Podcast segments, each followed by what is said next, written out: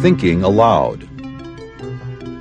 Conversations on the leading edge of knowledge and discovery with psychologist Jeffrey Mishlove.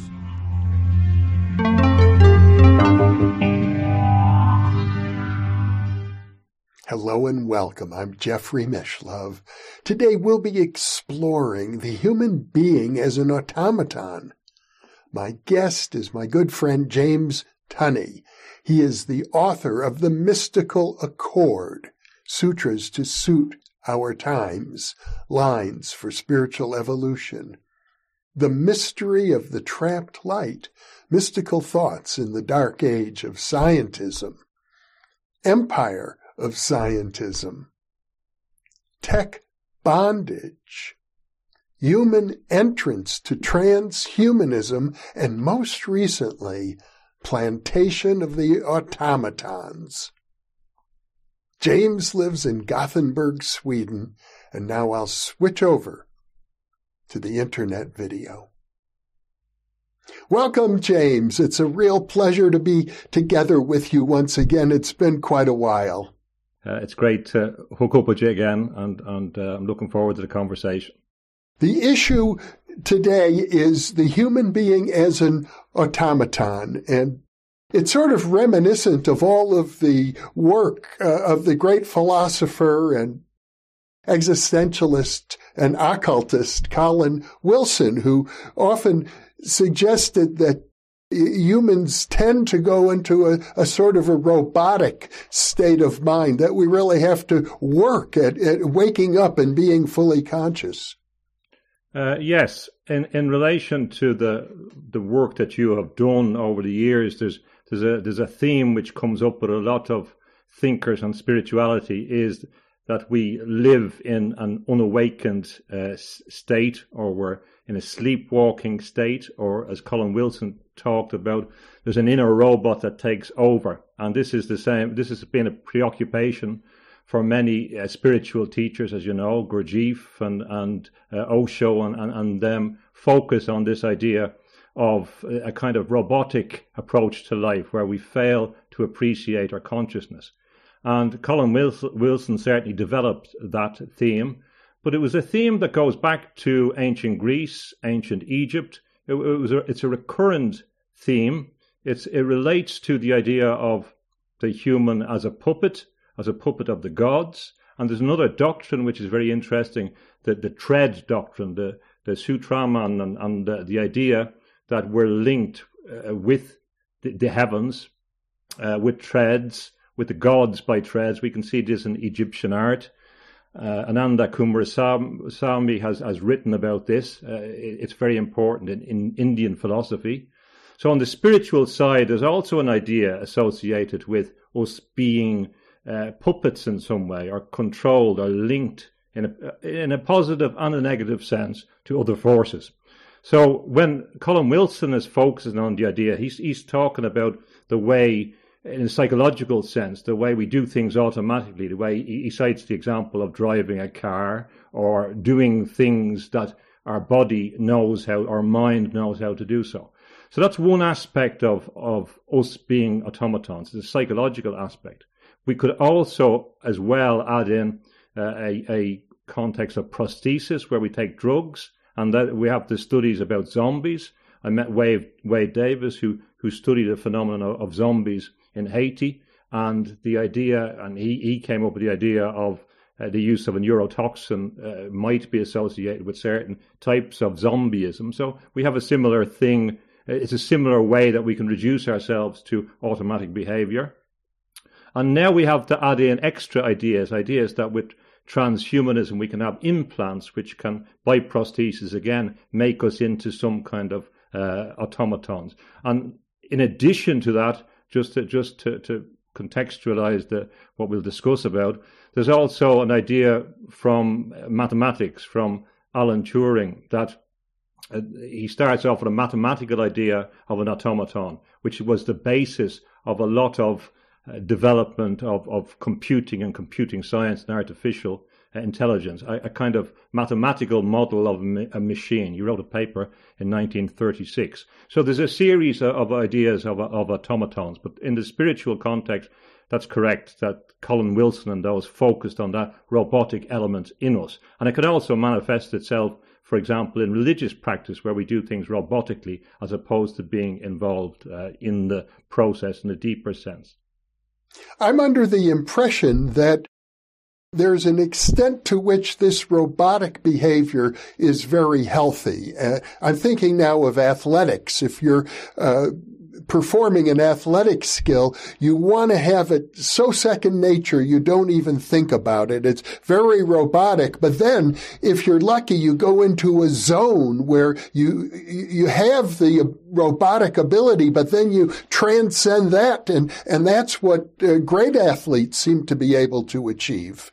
Uh, that's right. And, uh, uh, Michael Murphy has talked about that in sports, and, uh, and you have talked to him about that issue. And I'm also re- reminded of your mentor, Arthur uh, M. Young, who, who talks about the idea that uh, with any system, there's always direction, a, as he said, at a 90 degree angle to it. There's always the higher order. So if you're a musician or a sports person, what you're doing is training yourself to be automatic. If you're a tennis player, you're, you're becoming an automaton in a positive sense. What you're doing is honing your skills to act in a, a, way that anticipates a range of eventualities. So certainly when the person has mastered those skills, they've mastered the automaticity relevant to the particular task they want, they have the freedom then above that to transcend that. And, and some sports people have kind of spiritual and mystical experiences associated with that uh, transcendence. So certainly there's a good part. And when if we go for a, if I go out for a walk around the lake, there's a large part of that is is automatic.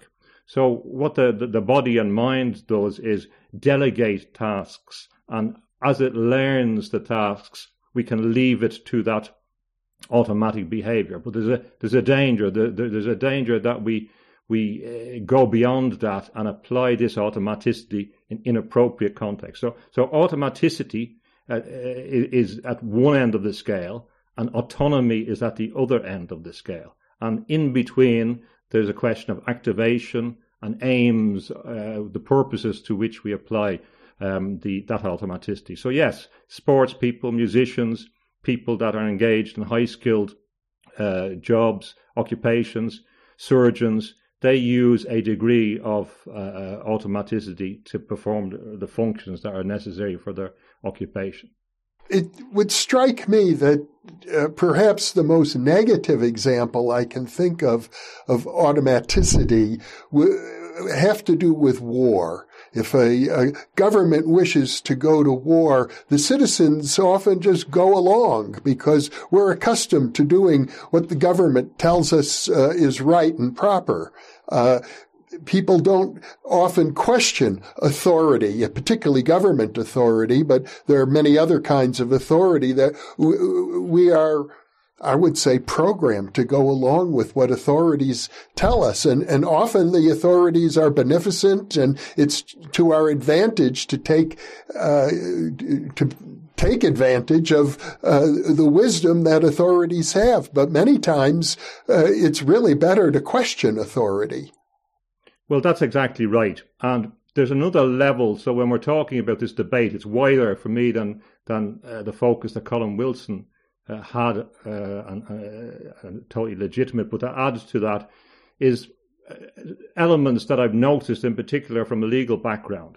When we talk about the corporation, we have to understand that the corporation begins to act like an automaton. It's a separate legal personality and it has particular aims and it can do things that individuals can't do on an individual level. So if you look at the expansion of the British Empire and the European uh, empires, for example, uh, it was because of the legal vehicles they used. Uh, that was that was a success and an advantage they had over uh, countries in the Far East, for example. So th- this this automized this this separate legal personality begins to act as a, as a particular automatic force, and it can achieve things that can't be achieved on an individual level, and that the development in Britain of the the trust, for example, that form of legal cooperation has was revolutionary in, in relation to the success of what I call it success of the British Empire uh, around the world.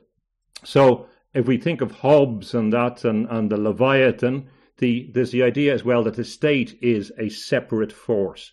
And these forces can become monstrous as, uh, in, in, a way. So if we think even of, say, the, the Central Intelligence Agency, um, it's central. Uh, it, it, intelligence is a key a key uh, factor, and the, the, link between state collection of intelligence information and intelligence is, is, is, a very close one. And agency is important because, as you as you said, with these agencies, we give up our own agency. We say, okay, in this area, we're not going to get involved in the process, and some other agency decides for us. But there's still a responsibility in relation to these forces. So, uh, with the with the war machine, we have a, a separate, an entire military-industrial complex, and then armies in whatever country and whatever time they're run as a machine. So when you're coming into the army, you're you're becoming a component, and this is this is uh, this is very very clear in the recent uh, programs from various mi- military in the Western world and elsewhere, where they're explaining that as as the automatic battlefield is coming into being, that the human is merely a component in the overall system. And when we look as well at cybernetics, we see that the, the great advances in cybernetics were really developed for a war context. And Nor, Norbert uh, Weiner, Wiener, he, uh, he, he, he began looking at how to increase, uh, how to increase precision in relation to automatic gunfire for aircraft. And there's always a military context. So the, that machine, that automaton, incorporates the individual. And yes, we lose moral responsibility. So in all these questions, there's in all these cases, there's a question about to what extent do we relinquish spiritual, in particular, which is a concern for me, and moral responsibility to a machine and distance ourselves through that relinquishment. So, so uh, you're absolutely right on that. It would seem, in some sense, the antidote to automaticity in the human being comes from the, our depths, from, for example, dreams, from fantasies, from uh, the inner life, which no matter how intense the acculturation process is, no matter how much we get squeezed into becoming a cog in the great uh, societal machine, there's always going to be at least some tiny semblance of an inner life, I would think. Well, yes, and the that that's the hope, and and, and the reason why uh, your work is important in, in relation to psychology and the study of, of of things which are not commonly accepted uh, shows the importance of these interventions. A lot of access to the spirit world, a lot of mystical experience experiences come in the form of an intervention.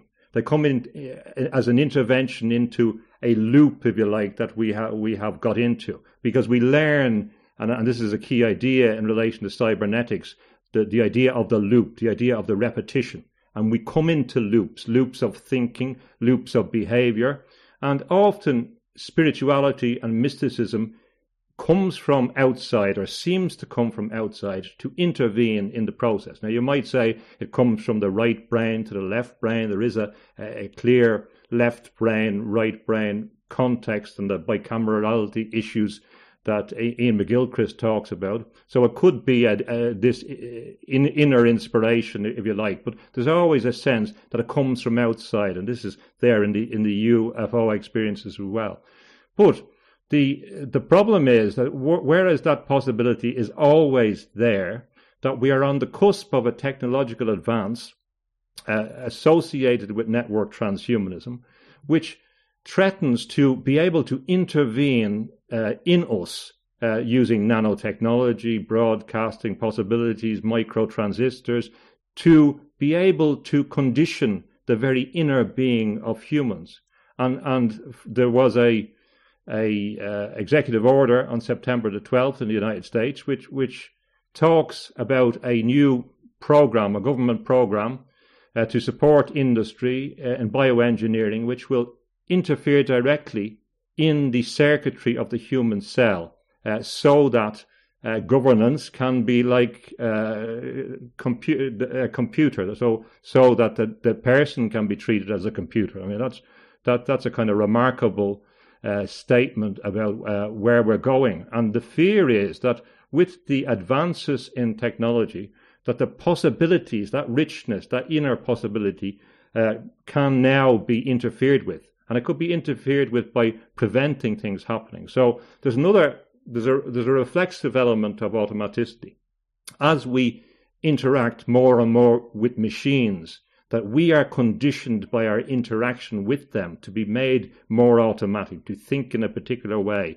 And now with children, as they're hooked on machines from the time they're, they're born with Generation Alpha, this is part of their nervous system, as Marshall McLuhan uh, anticipated. So it gets more difficult to, to develop those to develop those possibilities, uh, to recognize them, and especially if we're, ta- if we're living in what I describe as an empire of scientism, where these things are not fully accepted or fully understood. So there's a great danger that that great source of uh, inspiration, of, of consciousness, of, of change in society, which always comes from a mystical perspective, can be interfered with and impaired because of a very dominant left brain tendency to try and crystallize, to try and crystallize consciousness. So I see a lot of the technological developments as similar to what uh, King Leopold talked about on another occasion on September the 12th, if we go back to the 1880s, when he's talking about, or he, he's anticipating uh, moving into Africa and the colonization of Africa, and the idea of bringing progress into this dark continent, which was a disaster. And in many senses, the human consciousness is, is the new dark continent, as they, as they describe, and, and they're creating stations which may be able to impair in a way that was never uh, uh, available to any society or despot or tyrant. So that's the danger. For the moment, let's assume that this progress in this direction manipulating the human genome, uh, for example, going right into the nucleus of our cells and uh, splicing our DNA, adding uh, new uh, information into our own DNA. Let's assume it's unstoppable for for the moment, and the reason I say that is because the argument will be we will cure cancer. We will end up uh, making people more intelligent. We will uh, eliminate genetic diseases. There's the lure of uh, progress in, in those areas, and I don't think it can be denied.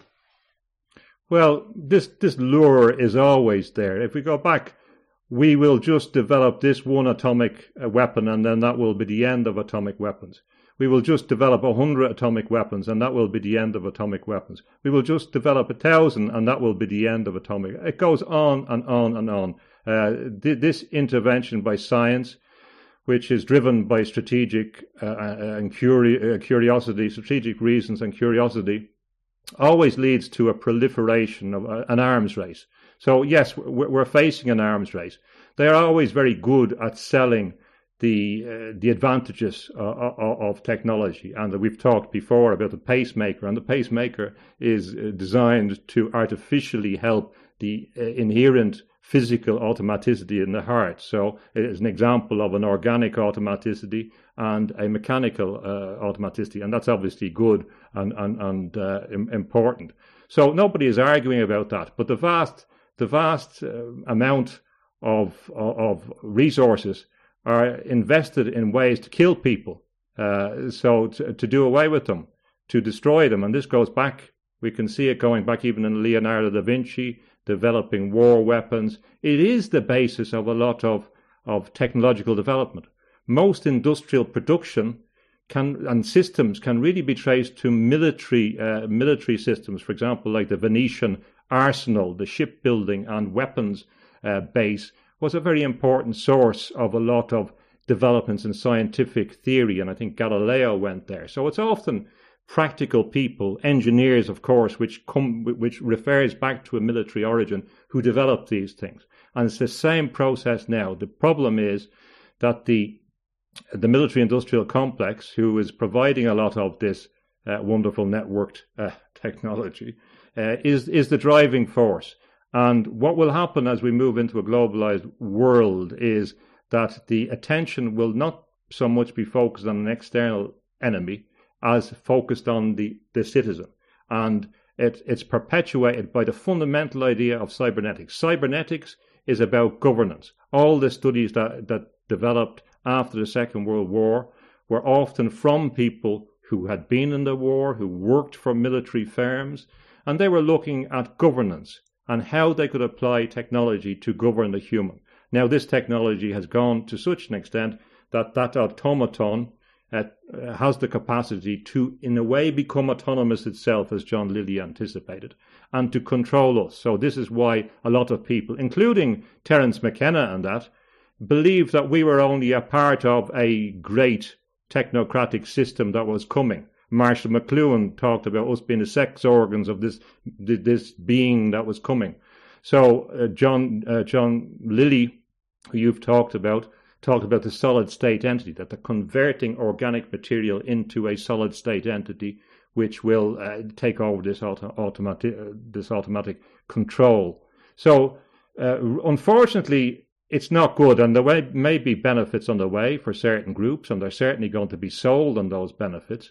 But now we're, they're openly saying that this requires that humans be altered uh, for strategic reasons, and, and there's no necessity for that.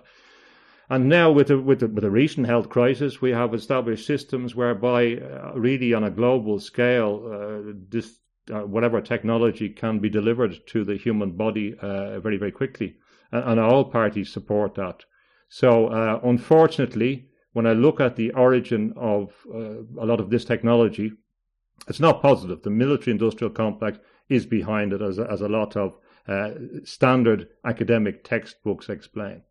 So that our audience understands, let's be very clear about where you're coming from, which is that you see scientism and the uh, robotization of the human being as a danger, and and you are a I'd have to say, a rebel against this trend. And I think you're encouraging people to rebel against this trend. First, I'm, I'm, I'm, I'm in all these things, it's a peaceful discussion that, that, that we're talking about. I'm not against yeah. technology. I'm not against space exploration, any of that. What I'm against is a very particular uh, type of scientific growth which was associated with the empires of Europe, which I have defined in terms of an empire of scientism. This is this is the system uh, which grew in particular in Britain, but we can also see it in Germany and uh, a, Dutch example as well, whereby imperial utilitarian interests were joined with the development of science, and science uh, and the military industrial complex in these imperial systems came together. And in the 1920s in particular, supported by ideas, sometimes Nietzschean ideas, sometimes communist ideas, sometimes capitalist ideas, sometimes upper class ideas, began to uh, coalesce around people like Bernal, and they began to understand that they could control the human body, and that this was a, this was an important goal that we would have a a caste, an elite of of scientists who would control the rest of people, which they didn't have a good view of. They were either uh, animals, was one description, or machines, and therefore they were, as superior scientists, were entitled to, to, to govern us. Now that reflects a certain a certain view which permeated the Anglo-American uh, military-industrial complex. Churchill talked about the coming empire of the mind. So what I'm saying is this is a, a very, very real danger. It's a very real danger that we have to be careful about what the uh, the nature of production of these interventions in human consciousness are. And now, my st- starting position in all of this is that uh, uh, we should be spiritually evolving. We should be developing uh, our autonomy. Our autonomy. No man is an island, uh, but we we have to develop our, our inner sovereignty and our responsibility to ourselves, to other people. We have to, from there, recognize the integrity of other people, transcend our differences, and and uh, technology is a tool. But uh, Steiner talked about this. He, he said from the time uh, from his time that the future of humanity would always face this uh, this challenge from now on about the merger of humans and, and machine. Now, this current phase when people are unaware of the possibilities, are unaware or don't have control of, over the governance system, is a very vulnerable period for the human race, where, which I believe the human race could be fundamentally altered in it by the desire, the overzealous desire to govern uh, humans, to take away the unpredictability. Predictability. Now, there'll always be good reasons. You can say it's for good governance. We'll turn bad people into good people, and that was the idea that Anthony Burgess explored in A Clockwork Orange. Now, I'm saying that that's a very, very dangerous possibility that emerges from the opportunity of technology, and that we have to be very, very careful about what we're subscribing to, in particular on a mass scale. So I'm not against the technology. Uh, I, am not afraid of technology. I'm afraid of, of the, the use of technology. And you don't have to be a, a genius to work out that uh, technology has been misused and it's used against nature, it's used against uh, people, it's used against society. And uh, Tolkien was was one of the people that realized this. He said at the end of the Second World War that the Second World War was over, but the war continues because he saw a great conflict between the machine and human conscious, consciousness, which is why he and C.S. Lewis sought to develop and focus on the, the imaginal world, the imagination, uh, fantasy, those deep elements of the secondary imagination, which are necessary for us to understand who we are. So it's an occasion for us to really reflect on, on who we are in, in, in that context. Okay, uh, two points. Uh, one is, I think you meant the First World War, not the Second World War, with regard to Tolkien. No, the, the, the, he was involved in the First World War, but when the Second World War was uh, finished, his his son mentioned about. Uh, so it, it, was about the. It was in relation to the second one. Where I think that his son quoted. The other point now i did refer to you as a rebel and you pointed out that that didn't mean that, that you advocated violence and I, i'd like to go back to a conversation we once had about the rebellion in Ireland. You're Irish, and, and I know you have a lot of uh, emotion about Irish history and, and what has happened there. But I do remember you telling me at one point, because there was a lot of violence in, involved in resisting the British Empire, that you didn't think it was worth shedding uh, blood and, and losing lives to fight the British Empire. The reason why I didn't think that is because I think it's been ultimately a failure.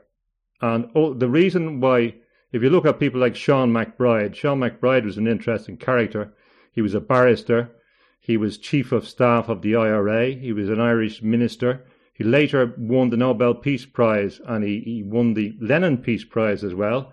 And he was a, a key driver in the uh, development of the European Convention of Human Rights, Amnesty International, the working on international human rights.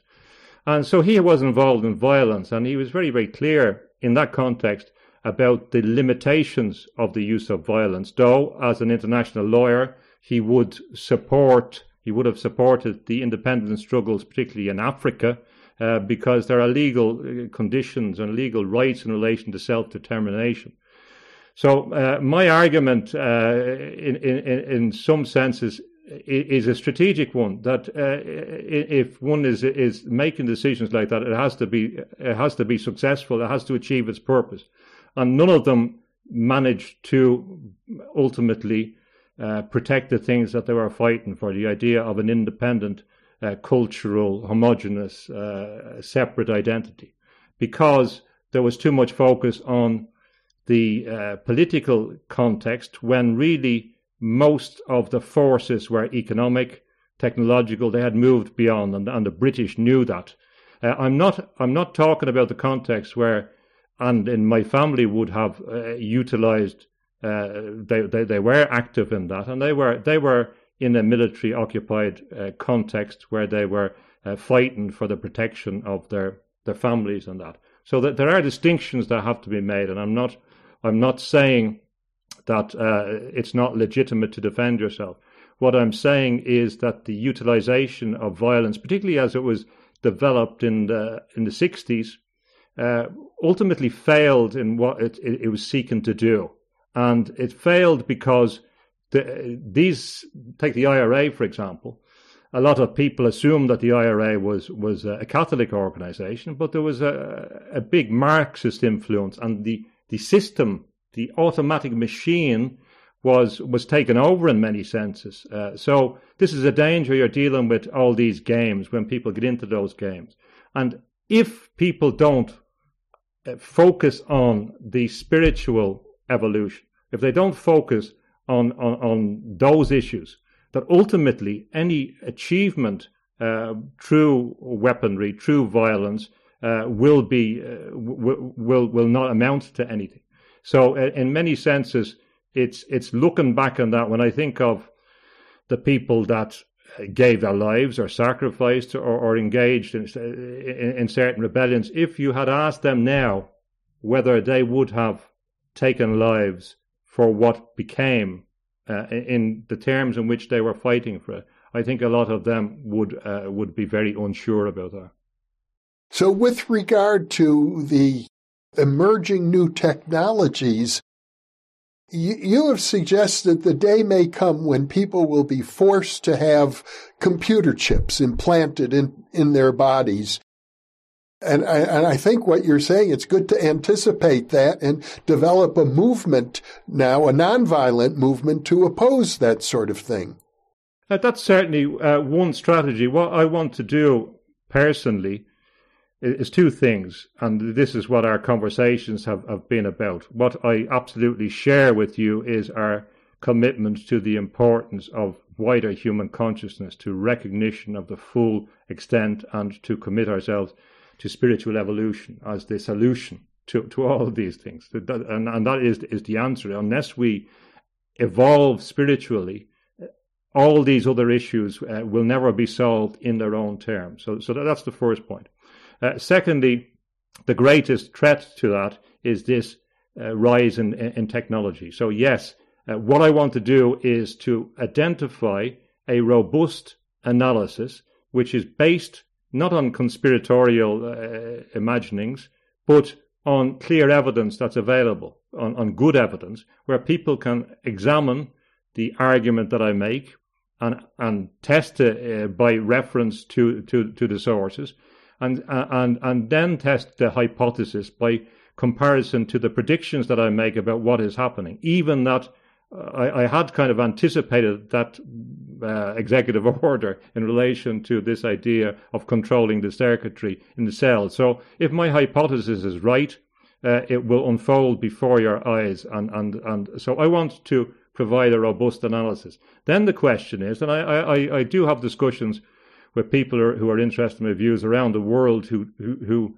do different things. Some of them uh, establish interesting community projects uh, to try and grow their own, become independent, uh, grow their own food, uh, be self-sufficient, educate people about the environment, etc. Get a balance with with technology. So some of them have different strategies. So there is a great interesting uh, evolution of, of, of strategies in relation to where we are going.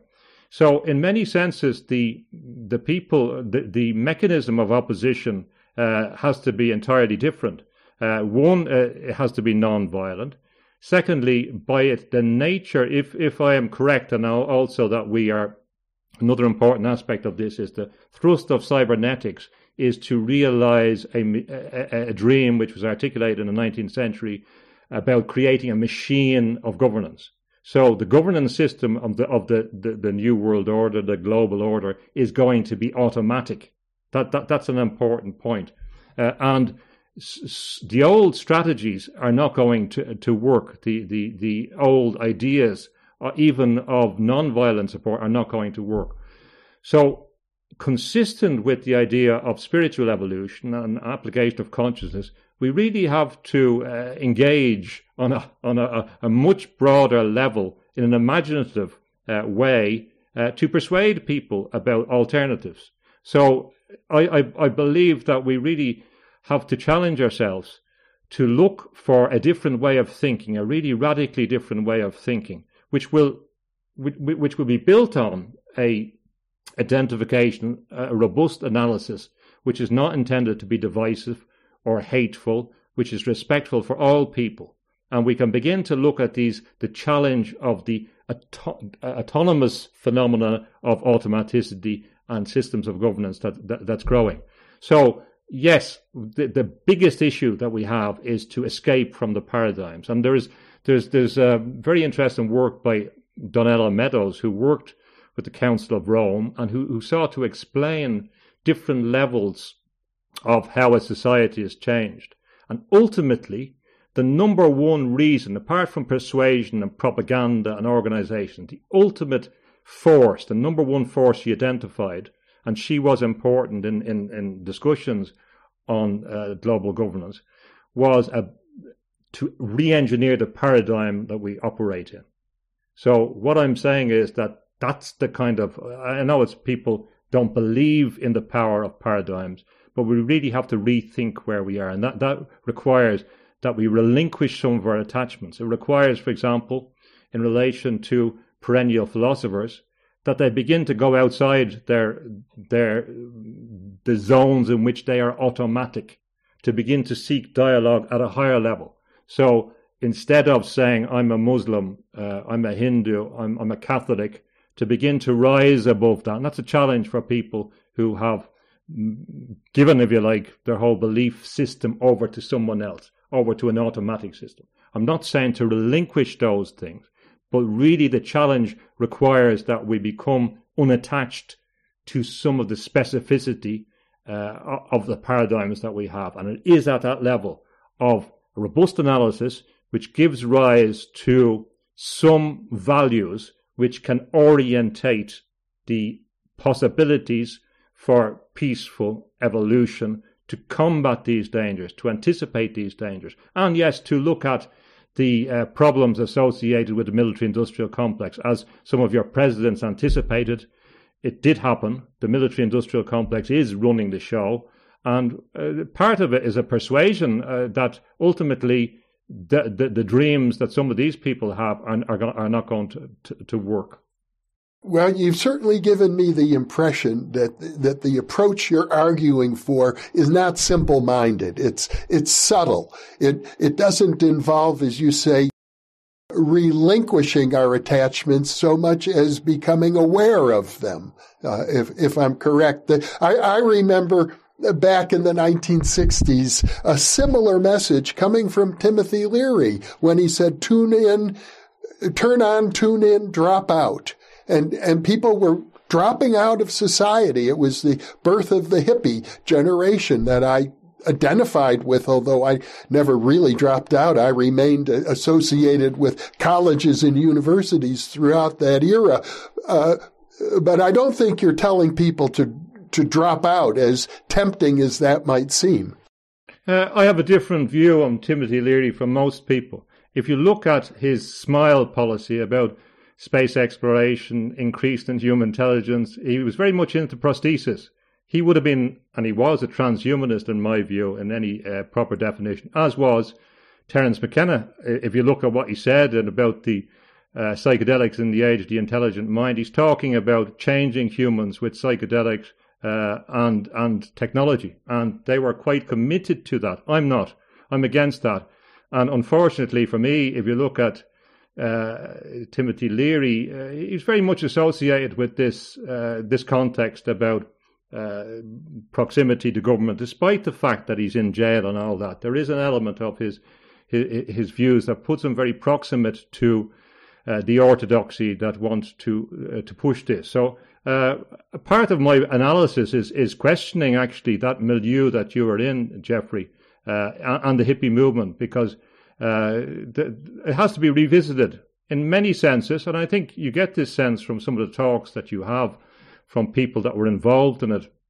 Uh, and it comes true in their discussions, people who were at the center of that uh, great efflorescence, that there was a, an element, and a darker element of control and experimentation that was uh, that, that was there as well. The possibility uh, is there, and to, to what extent there what this was useful to the government to create a movement in the context of, of uh, Vietnam uh, War or to experiments with psychedelics, etc. It suited it suited an agenda and uh, the agenda that Huxley would have warned uh, uh, about. So the point that I'm making is that uh, and dropping out certainly no, it's not going to work. You you won't be able to drop out because in the society of the future uh, everywhere is going to be scrutinized and controlled. So the dream of going out into the into the wood and escaping it is not going to, to work. And in fact, in accordance with some of the plans of the United Nations, the uh, the, the, the ability to, to be in certain places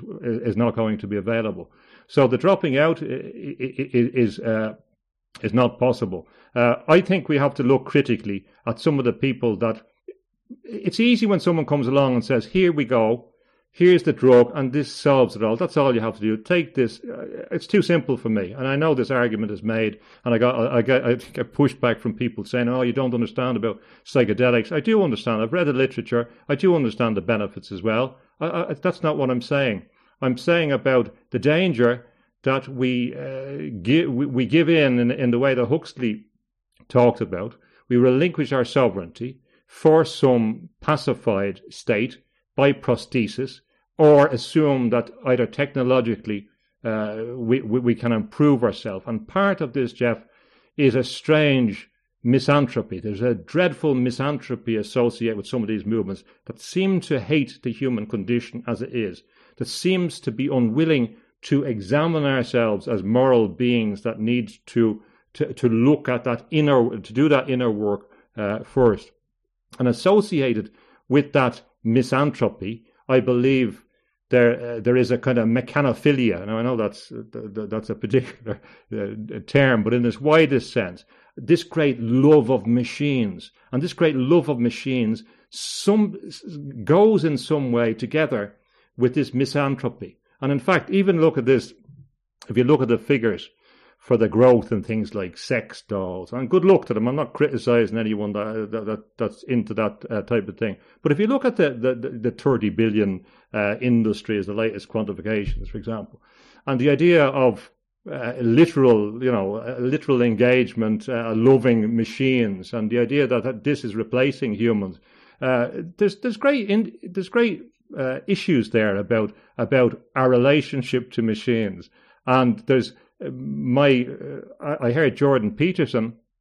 He did a talk recently, and I haven't heard much of him uh, in the in the last few years. But he did a talk recently with a, a chap. It's called True Geordie in in, uh, in England.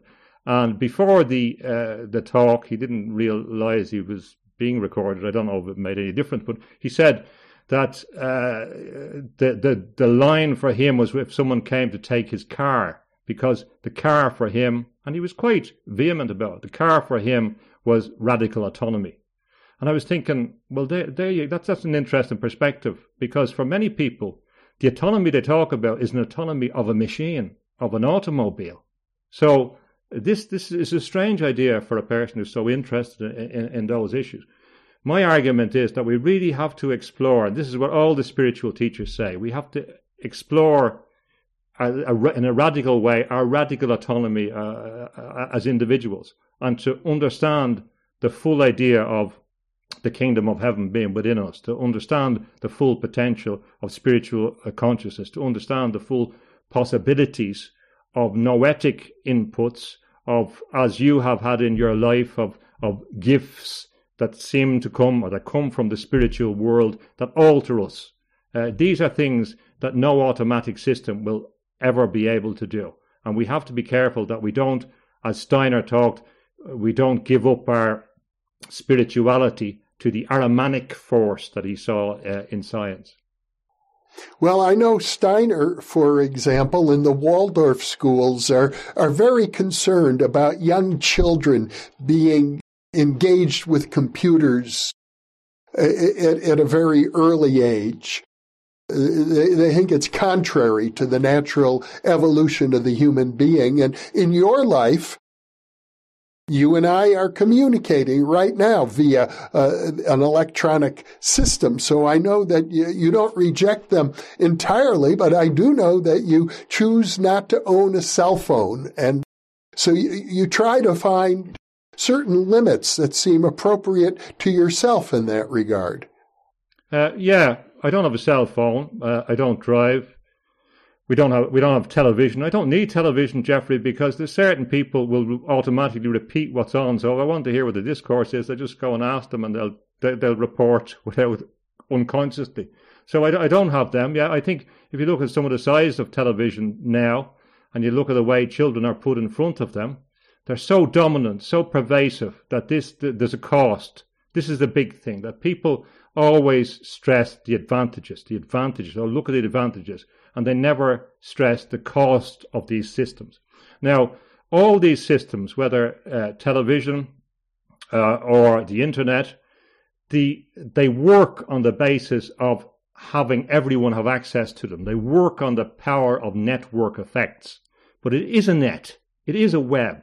And once one is involved in it, then as functions are are brought into the loop, become dependent. Once you become dependent on it, it's a different uh, it's a different ball game, and then the power shifts, and then your opportunity you're in a vulnerable position.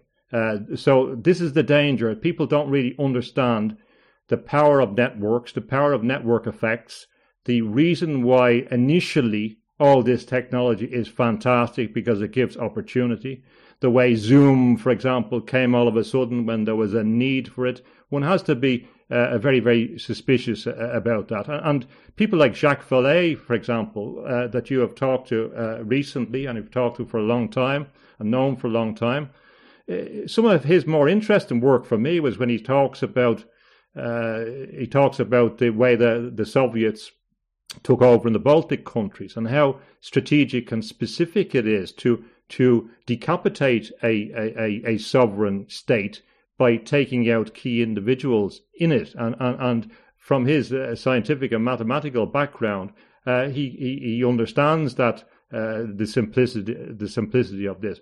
So I, I do think that uh, the there's a Supreme Court, in a Supreme Court judgment in 2014. Uh, I think it was in a judgment that one of the Supreme Court judges, anyway, he may have said in a private talk, said that if a, a, a, being came from outer space and he saw humans now, he would think that he, uh, a, the mobile phone was an attachment to the human body. Now, this is a, serious a serious phase we're we're entering into, and the, and children now are are hooked, as Bill Gates hoped they would be. That's why he said in in, in his uh, book, the, the, the Road Ahead, this this language of being hooked uh, to things being dependent. I don't like it. We're very, very dependent. And as we get more dependent on it, the power of the centralized forces, which are transnational forces, corporate forces that are more powerful than, than governments, uh, that are not beholden to anybody, that are not committed to any ethical principles, that are merely uh, interested in, in, in, their own power and, and the magic that Norman uh, Weiner Wiener talked about, the, the, the gadget worship, the sorcery element. This is what the people in cybernetics warned about. Uh, so uh, the the the idea, I don't think people understand the cost of looking at television. I don't th- think they understand how powerful a medium it is, uh, and how uh, addictive it is, and how powerful powerfully it motivates uh, other people. So I certainly uh, certainly am very happy with with the uh, frugality or you know a, technical frugal approach. There's there's better ways at using technology. I was always in favour of technology. That's one of my the reasons why uh, I'm concerned about it. I used uh, I gave lectures with with, with this technology uh, on, on, satellites before other people were were doing it. I, I was an early adopter in, uh, in some senses. So I'm aware of all those possibilities. They're always there, but we have to distinguish between uh, use of technology and the use of or creation of networks by the military industrial complex, which are imbued with a philosophy of surveillance and security, and which regards the citizen as a threat or a potential threat and one that must be managed and must be managed more and more. And we can see this in China. And China wouldn't have been able to do what it did without the support of the United States and the technology from California as well. Well, you've raised a very interesting argument. Let me suggest what might be or might not be a counterpoint. I'm thinking of evolution and how biological evolution started out with single celled organisms, and now, after several billion years of evolution, we have human beings, and each of us, you and I, have billions of cells in our body, but these cells are not autonomous organisms anymore. They exist to support us. If, if they don't support us, we think that maybe it's a cancer or a disease that needs to be removed. And at the same time, I see what's happening now is, we are building this infrastructure and it's an electronic infrastructure. It, there are thousands of satellites now circling this planet. There are cable networks all across the planet. It's as if we are building a planetary nervous system and we humans are literally creating a new organism. And so there's a sense in which the things that are happening could be viewed rather than as mechanical, could be viewed as organic. Yes, but take the example of the cables. Uh, the the a very important period was in the 1850s, 1860s, and in this period we have the the, the laying down, in particular the the British uh, imperial laying down of the submarine cables, which followed all the sea routes, which still were up to very recently are, well they're still very important across the Atlantic, transatlantic cables. Uh, around Africa, they followed the sea routes. So they were building this uh, network from that time. We had the uh, growth of the telecommunications uni- uh, union from the 1860s. We had the laying of the telegraphs.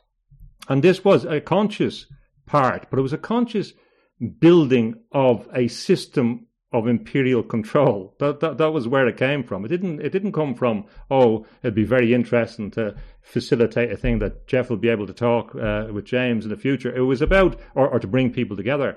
It was about the creation of, of, of the, the, the, military industrial complex. And, and this is, is very interesting in the, in the great, uh, in the exhibition in the Crystal Palace in 1862. Uh, Dostoevsky comes to London and he comes into the Crystal Palace. And the Crystal Palace is a very important symbol. We can talk about that again sometime.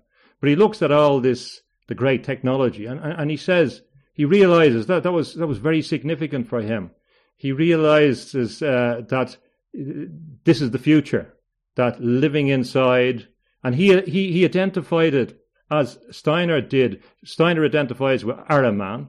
He identified it with Baal. He couldn't believe that, that what he saw, it, it really profoundly affected him. So he saw in this system some commitment to another, another type of worship. There was a, there was a spiritual esoteric dimension. And uh, you can see it with Ginsberg. He, he, he, describes this industrial system as Moloch, and we can think of Mammon as well. So strangely, there is a deeper sense that there is an ancient, an ancient spiritual viewpoint which is beside. And, some people trace the word mechanical back to Babylonian period, although there's a lot of discussion about that. So the argument, uh, there is an argument that uh, there is certainly that argument. This is what a lot of people, even McKenna says about we join together, and this is what Teilhard de Chardin talks about. And, and a lot of these people saw it in terms of a crystalline structure. And to some extent, there's a crystallization of the human mind as well. We're turning something flowing into something which is fixed and structured, and that's what they intend uh, to do with, with human consciousness. So certainly, if we look at a human, we can regard ourselves as a biome, as, as, as, a collection of different forces. There are many organisms. The man of war is not the, the, the jellyfish kind of figure is not is is is three different uh, animals. I think principal animals come together.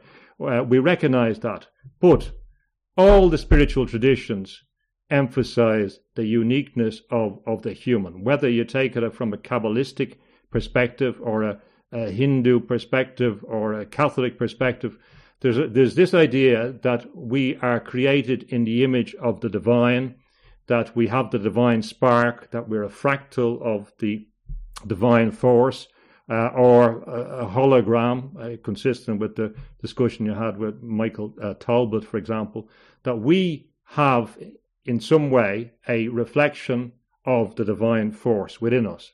Uh, and the alternative view, the view of this coming together, is to uh, a relinquishing of that autonomy to a bigger force. Now, that bigger force for Steiner is the Ahrimanic force. It is the dark force in, in the universe. And in Christian terms, when uh, the devil is tempting Christ, the temptation is really the power in the material world.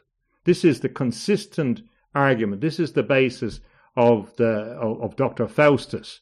Uh, you can have all the power you want in this world, but we'll take your soul. That Faustian pact is there. So, in if you take a spiritual tradition, a spiritual approach, you're not going to relinquish this thing because the idea is that you have a spark, a talent that you have the possibility to uh, to grow beyond time and space in the next world, and that if you make a, an agreement or an acquiescence or a pact to relinquish that, to give it up to somebody else, to some other force, uh, or to some dream of a, a great future and evolution, that you are relinquishing your, your eternal soul. So that, that that's the the spiritual uh, objection to it. And then when you look at what these uh, people have said about this future uh, evolution, uh, there is there are often people that don't believe in, in the spirit. That's why part of the transhumanist thing is this desire for immortality. Although, if you make a Faustian pact you will want immortality. And that, that that's a, a, a, trend in these stories that because you have given up your, your, your eternal soul, you're going to want to live longer and stay in, the, in this mundane element. So that argument is there.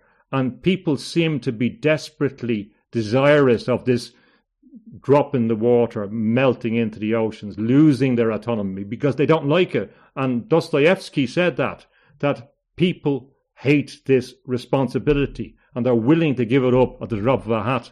Uh, he didn't use those words, but that was the implication. They're willing to give it up because that's that's a frightening thing, thing for them. This responsibility, this idea that you have a soul and you're responsible for it, and, and this gift to look at the gift as as a great objection. So uh, I, all the spiritual traditions, in my view, um, they do suggest that you, if you look at Exodus, for example, and Leon Kass has written about this, although he, he's not coming from a religious perspective. He says that although uh, the, the, Israelites uh, the, and Jews escaped from Egypt, it wasn't uh, they weren't escaping to a total freedom. That wasn't the idea. They're escaping to a context where they could serve the higher order. So, in all these ideas about the individual is linked to the higher forces and to God by a string, or the Sutratman or, or the, the accord. Uh, there's an idea that you have freedom, but it's freedom which is limited by the golden rule, by the perennial philosophy, by having to abide by the Tao, to recognize other people, for example. So there are inherent limitations, but none of them talk in my in my in my idea about or my interpretation really about relinquishing your soul. You can find certain trends in Buddhism and that, but uh, it wouldn't be the interpretation that I would take uh, of them. And all the perennial philosophy emphasizes the significance of the sovereignty, the identity of your spiritual consciousness, uh, and that's at the base. That that's what we're meant is meant to evolve. We're not meant to give it away to somebody else who may have and probably does have nefarious purposes. And in that sense, we're at a, we're at a, a point where we can decide that all that spiritual stuff was nonsense, and we can decide to relinquish our, our soul to de- the devil, if you will. Well, I know in my conversations with Charles Upton, uh, a, religious traditionalist, uh, he emphasizes the uniqueness of the human form. He, he, he, sees that as being very important across all religions and, and that we, we have to understand that We occupy a very special place in, in the universe as, as we are now, not as we will be in some future evolution. It's a very strange thing, but that, yes, that's absolutely right. And if you look at people who were great anticipators of the problems of technology, for example, Jacques Ellul, who wrote The Technological Society, which is a seminal book uh, anticipating the rise of technique which would displace the human, uh, similar to, to Gunther Anders and the obsolescence of man, and Bernard Charbonneau, another French critic of, of technology. Uh, both of them emphasized the incarnation. Now, uh, Jacques Ellul had come from a Marxist background, but he changed and a kind of uh, anarchist background. He believed that anarchism and, and Christianity was closer than people thought. But they both emphasize incarnation, the significance in Christian terms of the divine coming into human form. And it's similar in relation to the avatar idea in, in or practice, whatever you want to call it, in, in India. So, uh, yes, the, the human body is critical and it reflects something divine. And even if you look at some of the humanoid or, or the descriptions of beings which uh, in a UFO context, uh, etc., or some of the descriptions of being other beings which may live on on this earth, they do have some similarities to the human form. So there there are good reasons, uh, in many ways, uh, to fix the limitation and opportunity of, of the human body. And there has been a failure to uh, build on that uh, that efflorescence that happened in the in the Renaissance about the humanist efflorescence, which emphasized the significance of the human body and the the, the, the beauty and and the uh, the measure the, the the idea that the human is the is the measure of the world. And technology has has took us to a different place where we want to measure by different speeds where we want to measure uh, compare ourselves with digital force and with computers. And we pay a price for that. So there is a fundamental issue about, about uh, the body and about the idea that it's imago Dei or reflection of the divine and the or the divine spark in terms of of, kabbalistic uh, ideas or the light within us. So the, even if we regard ourselves, whether from a Gnostic form or other forms, as that I discussed about light, which is in this physical form, uh, this is a, a, physical form that's it's still a carrier. Now we we, we it, it, is a particular carrier, and it's a carrier that in the traditions which was div- divinely inspired, whatever way it came about, whether you accept that uh, or not. So certainly the, the, the human body as it is, uh, now it doesn't mean it doesn't mean that we don't uh, we, we we don't look after it in, in, in, the best way that we can. We don't assist it we need to restore normal expectations to it. Uh, but there there is something about limitation as being the basis as well of all, all development. And the fact that we are separate beings, the great joy that we don't have to live in someone else's head as well, uh, as well as our own, that we've enough to be doing in looking after our own uh, human mind, consciousness, and body. That gives us the the free will to explore in, in, in according to our, our means and, and, and possibilities. Well, earlier in our conversation, James, I identified you as a, a rebel, but it seems to me at this point that uh, more than being a rebel, you are a champion of the idea of individual human sovereignty. Yes, but not in the way that Ayn Rand talked about, not in the way that a lot of atomistic uh, analysts. The, the, what I, am champion is the, the human spirit, and the human spirit, and not to the exclusion of other spiritual interpretations. For example, we really have to assess our relationship with animals as well, um, and uh, our our relationship with the, with the natural world. But they are all consequences, in my view, of accepting our full spiritual nature and exploring the wider no- notions and wider relationships. For example, the Celtic Church's attitude towards nature, uh, towards the divine feminine, for example, uh, is different than what happened uh, afterwards. So the human spirit is the essence, and spiritual consciousness, as Evelyn Underhill talked about. Now, what I would say is that if one activates, because even with automatic systems, you have to activate them. Uh, if one activates the the human spirit, the human consciousness, it's only when we begin to activate and cultivate the, the consciousness that the possibilities, the creative possibilities, the receptivity, that's the basis of Kabbalah, opens up. So our possibilities for inspiration uh, increase, and the full potential of spiritual evolution is available to us, so that we don't uh, stagnate. And so, from that human spirit becomes the uh, comes the other relationships. We have to repair our relationship with nature we have to repair, repair the relationships to, to other humans, and we have to begin to reassess some of the, the directions that we're taking. So the spirit aspect is, is the is the key uh, the key element. I don't mind being, being, being the rebel uh, element at all. I just to clarify for people, uh, uh, as I've said, because sometimes when you come from an Irish background, they automatically believe that you you support violence, uh, and I've had that before.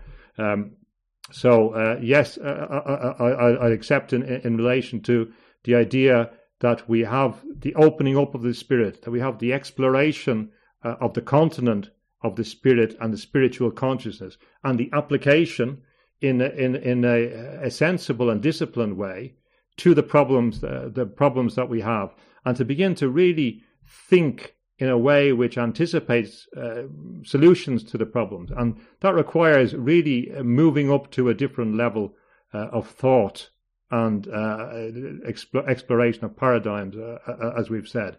But spirit is the basis. Well, James Tunney, what a pleasure to be with you again, to have this conversation. It, it's, it's so rich. There's so many different threads to these discussions and you handle them beautifully. I'm delighted to be back with you once again and look forward to many more conversations with you on New Thinking Allowed, James.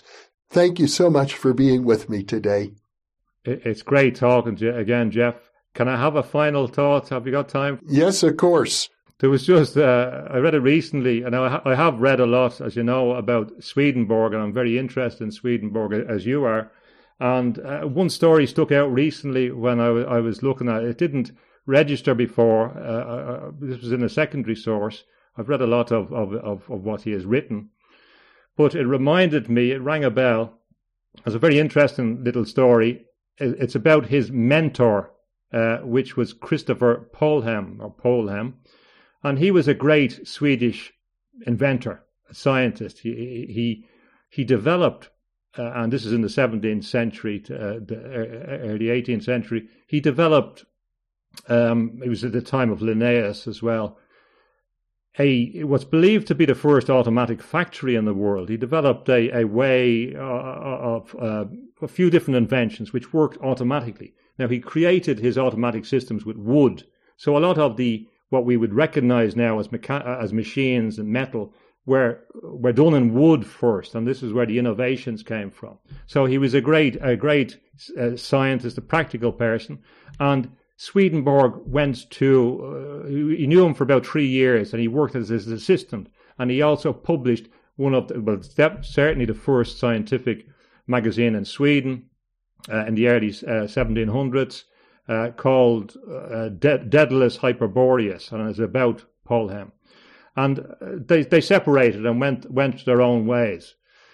Later on, as we know, that uh, Swedenborg, who was also engaged in studies of the brain and uh, anticipated some modern uh, discoveries of the brain, he moved, as we know, into spirituality and left his scientific background after he he had his his relationships with God. And Swedenborg, for people that don't know, uh, was believed to be able to travel into the next world, to, to heaven and hell. And it's quite incredible when you read what he has written about them. No other person has written as much about the uh, the afterlife that I know of.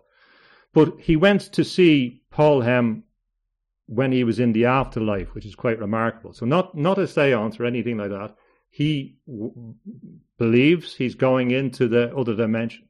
And he said that in the next world, the great uh, mechanical or uh, mechanistic thinker was there and uh, he was still working on his machines and he couldn't he couldn't take the reality of the spiritual world uh, seriously and things got worse for him according to Swedenborg because then he began to try and create devices in the afterlife to communicate with the evil spirits in hell and as a result of that according to Swedenborg his old friend was uh, w- was sent to the darker regions of, of the afterlife. It's quite uh, quite an incredible story. And the other Swedish connection was, of course, um, Descartes, who we, we, could have mentioned, who was fascinated with automata and who his ideas of the automaton as the basis of, of a lot of his philosophy, and who supposedly created an, uh, an automaton which reflected his daughter who had died when she was five. And uh, he he, of course, died uh, in, in Stockholm.